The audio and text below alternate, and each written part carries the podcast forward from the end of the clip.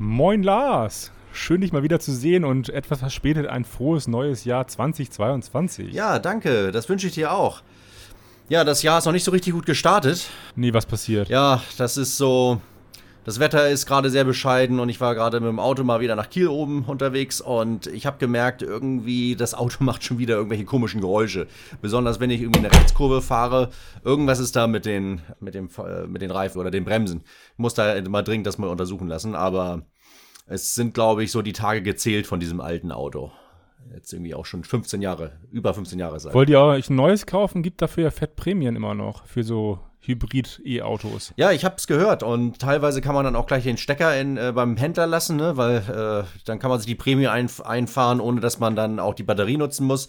Ja, die ganzen Späßchen kenne ich auch. Aber äh, Spaß beiseite, wir haben darüber nachgedacht und, und ich, ich bin da eher skeptisch gegenüber, äh, stehe ich dem gegenüber, weil wir sind jetzt in der Stadt, wir wohnen ja jetzt in Hamburg und relativ zentral und da kann man doch alles auch irgendwie mit dem Bus machen, mit, dem, mit der U-Bahn oder mit dem Fahrrad vor allem. Und ja, das Einzige, was mir da sauer aufstößt, ist natürlich, dass dass ich, wenn ich mir jetzt ein Pedelec zum Beispiel holen möchte, dann muss ich das natürlich 100% aus eigener Tasche finanzieren und kriege da auch keine Zuschüsse. Wenn ich mir jetzt aber ein E-Auto holen möchte, ne? Mal davon abgesehen, welches Modell ich mir leisten könnte und welches nicht, aber dann kriege ich gleich äh, ein paar tausend Euro Zuschuss, ne? Also wir reden über das Thema heute äh, Mobilitätsprämie, auch für Nicht-Autos. Ja, dann komm doch erstmal rein, trinken wir einen Tee und schnacken drüber. Jo, machen wir so.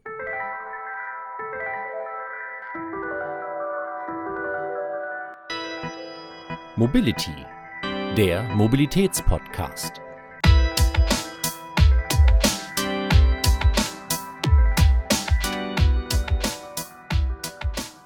Also, ähm, ich kann deinen Unmut etwas nachvollziehen, lieber Lars. Wir haben uns ja vor ein paar Jahren auch überlegt, kaufen wir uns einen Kleinwagen oder kaufen wir uns für das kleine, gleiche Geld gebrauchtes Auto oder einen Kleinwagen in neu das war, wir hätten wir nämlich wahrscheinlich mit der Prämie auch bekommen. Das war auch immer so die Rückmeldung von aus unserem weiteren Familienkreis, hey, für das Geld kriegt ihr auch ein Auto. Und da gab es keinen einzigen Cent Zuschuss zu. Gleiches gilt ja auch derzeit, wie du schon angesprochen hast, wenn ich, weiß ich nicht, für meine Jahreskarte kriege ich ja von der öffentlichen Hand auch kein Geld dafür. Äh, für mein Pedelec kriege ich keinen Zuschuss in der Anschaffung.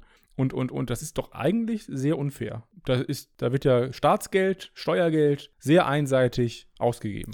Ja, also die öffentliche Hand schießt ja enorme Massen an Geldern in die äh, Automobilindustrie beziehungsweise in den äh, motorisierten Indiv Individualverkehr allgemein. Da gab es ja auch wieder vor ein paar äh, Wochen äh, diese neue Studie, die dann mal wieder ausgerechnet hat, wie viel die Allgemeinheit eigentlich zahlt. Ne? Insgesamt, das sind 4.000, 5.000 Euro pro Jahr und pro Auto, ne? was dann ausgegeben wird. Und natürlich gibt es ganz fest, was man ganz klar nachweisen kann, natürlich äh, ganz einfach überblicken kann, die ganzen Förderungen, die es gibt. Ne? Sei es für E-Auto-Neukauf, selbst in der Ober Oberklasse, also für Luxusartikel im Endeffekt, gibt es nochmal Fördergelder obendrauf, damit man sie sich auch holt. Und ähm, ja, es gibt die Kilometerpauschale, ähm, es gibt bestimmte ja, Vorzüge, äh, was Steuern angeht und wie zum Beispiel die, die ganzen Regelungen rund um Dienstwagen. Und das alles summiert sich natürlich zu einer enormen Summe und alle, die ÖPNV fahren, alle, die dem Fahrrad unterwegs sind, alle, die zu Fuß gehen, ne?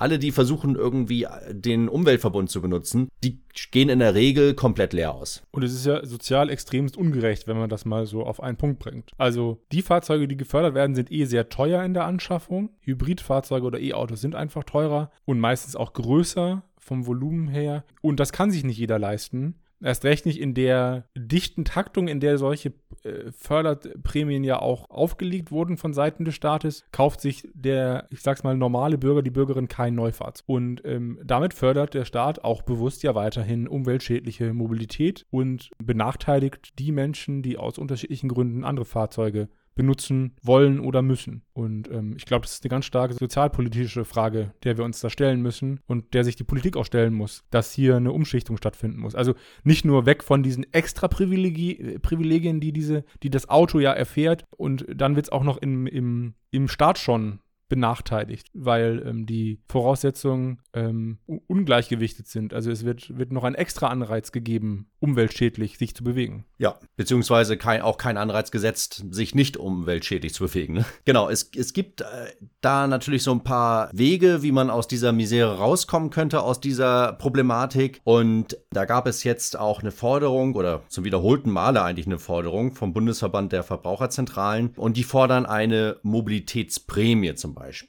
Also, dass es anstelle dieser E-Auto-Prämie, die es ja schon gibt, dass es dann auch für Leute, die ein Pedelec oder ein E-Scooter kaufen, dass es auch für die eine Prämie gibt. Da, das ist ja genau der Punkt, also zu sagen, wir, wir, wir fördern die, die nachhaltiger unterwegs sind und ein E-Scooter ist nun mal auf die kurze Strecke auch einfach nachhaltiger als ein Auto, egal ob es ein E drinne hat oder nicht. Und es ist auch, das kommt ja mit dazu, wenn es nicht nur um den Weg geht, oder die Herstellungskosten, sondern auch, wo, wo parke ich denn oder wo bringe ich denn mein Verkehrsmittel unter? Du hattest ja angesprochen, äh, ein, einen Punkt hattest du übrigens in deiner Aufzählung vergessen, wenn du zu Fuß unterwegs bist. Ja, dafür kriege ich ja nirgendwo ähm, ein, ein, eine Prämie. Wenn ich mir immer so diese, in, in Kiel gibt es das ja auch, äh, wenn ihr immer hier in Kiel unterwegs seid, so eine Prämie, wenn ich in der Innenstadt einkaufen bin. Und dann kriege ich entweder meine Parkgebühr zurück oder wenn ich mein Fahrrad irgendwo kostenpflichtig abgestellt habe, kriege ich die Gebühr zurück und, und gleiches, ich kriege anteilig auch ein ÖPNV-Ticket zurück, also einen, einen kleinen Anteil. Wofür ich nichts kriege ist, wenn ich zu Fuß unterwegs bin. Ja, das ist auch extremst ungerecht und es ist,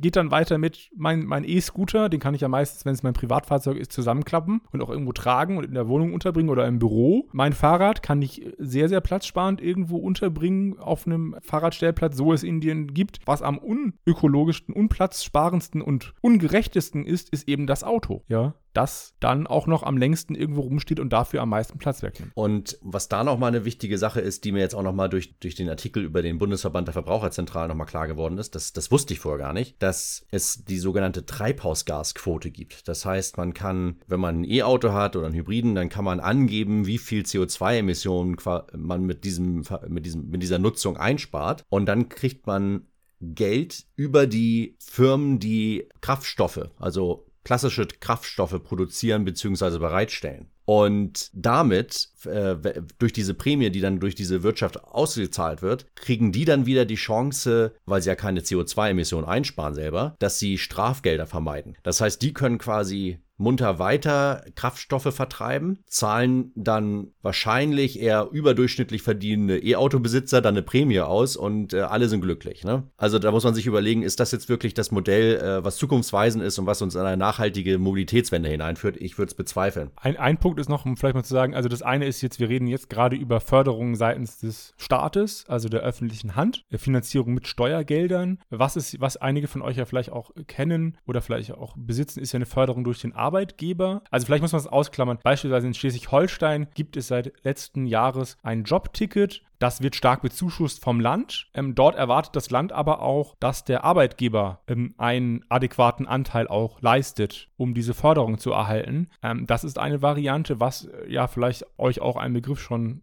ist, sind, äh, ist das sogenannte Jobrad, also ein Äquivalent zum Dienstfahrzeug, ähm, das aber insofern nur ähm, in der Anschaffung seitens des Arbeitgebers und des Staates begünstigt wird und nicht wie beim Auto, wo man dann auch noch Kilometergeld oder das mit abrechnen kann, adäquat für das Privatfahrzeug. Das ist auch eine Variante. Also auch der oder die ArbeitgeberInnen können ihren Beitrag leisten und natürlich muss man die Seite mit bis zum gewissen Grad mit berücksichtigen. Hier ist auch die Politik gefordert, noch stärker dafür zu werben oder den Rahmen zu setzen, dass ArbeitgeberInnen das stärker nutzen können und auch sollten. Aber natürlich, ich, äh, weswegen wir erstmal mit der öffentlichen Hand begonnen haben, ist natürlich die Signalwirkung, die es hat. Und um die geht es erstmal ähm, bei sehr vielem, ähm, was mit der menschlichen Interaktion zu tun hat. Es geht um Signal, es geht darum, was ist sozial erwartet, äh, was ist erwartbar. Und das geht nun mal von der öffentlichen Hand aus. Ja, durchaus. Primär im Diskurs. Durchaus. Leider ist natürlich da oft die Denke, man möchte natürlich auch Kosten irgendwie vermeiden. Also da geht es ja schon los mit ÖPNV-Bezuschussung. Alles, was da an Geld reingepuffert wird in den äh, ÖPNV, was jetzt nicht durch die Ticketverkäufe gedeckelt ist, das äh, wird dann schon als negative Nachricht dann verkauft. Ne? Also da gibt es ja regelmäßig dann hohen Puls dann in der Regierung. Auch in Hamburg zum Beispiel, wenn der ÖPNV nicht effizient genug gearbeitet hat. Und es gibt da jetzt aber auch Versuche mittlerweile, also gut, Profi Ticket oder beziehungsweise Profi-Card gibt es ja schon seit vielen Jahren in Hamburg. Das ist ja so ein ähnliches Modell wie in Schleswig-Holstein mit dem Jobticket. Es gibt aber auch Versuche jetzt mit dem sogenannten Mobilitätsbudget Das heißt, man geht auf Firmen zu und handelt mit denen quasi ja eine alternative Förderung der Mobilität der Mitarbeiter aus. Das heißt, anstelle eines Dienstwagens, Tankkarte meinetwegen, gibt es dann ein individuelles Angebot für jeden Mitarbeiter, was dahin ausgerichtet sein kann. Ja, du benutzt die Bahn sehr oft, da kriegst du eine Bahncard. Äh, du bist mit dem ÖPNV unterwegs, du kriegst hier ein Profiticket. Es gibt äh, ein Dienstfahrrad eventuell und vielleicht auch ein Taxibudget für die Fälle, wo es sonst keine Angebote gibt. Und das wurde eigentlich soweit auch positiv angenommen. Da gab es auch so ein paar Kritikpunkte, dass es mit der Abrechnung natürlich deutlich schwieriger wird vom Aufwand, das auch für die Firmen ist. Aber so wie ich das gelesen habe, ist das wirklich wieder ein Fokus auf die Privatwirtschaft in erster Linie. Ist es jetzt nicht so, dass jetzt die öffentliche Hand dort äh, mit wehenden Fahnen voranschreitet und erstmal äh, zeigt, wie das eigentlich alles gemacht werden kann. Ne? Das ist wieder so ein, ja, eigentlich genau diese Problematik. Genau, und ich glaube, um das abzuschließen, das ist, das ist der Punkt. Also öffentliche Verwaltungen sind sehr langsam und ich glaube, es braucht einen, einen Zweiklang.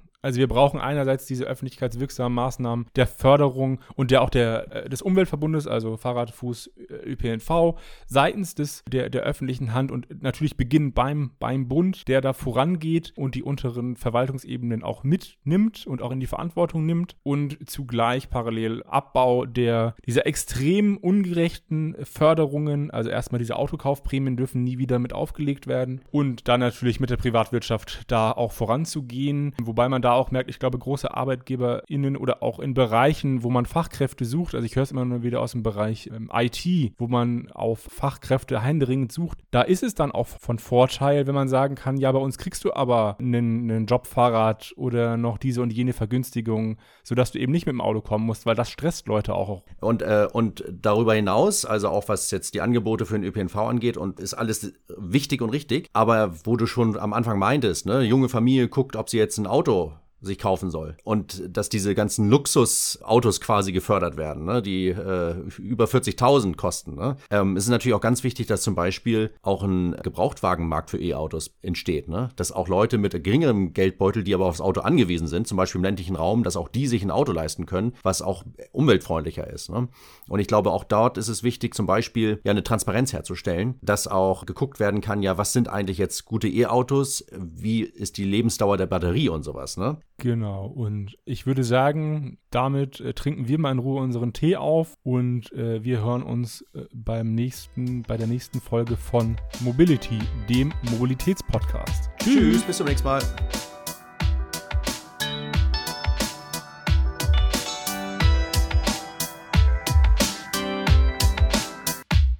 Mobility, der Mobilitätspodcast. Jetzt alle 14 Tage neu.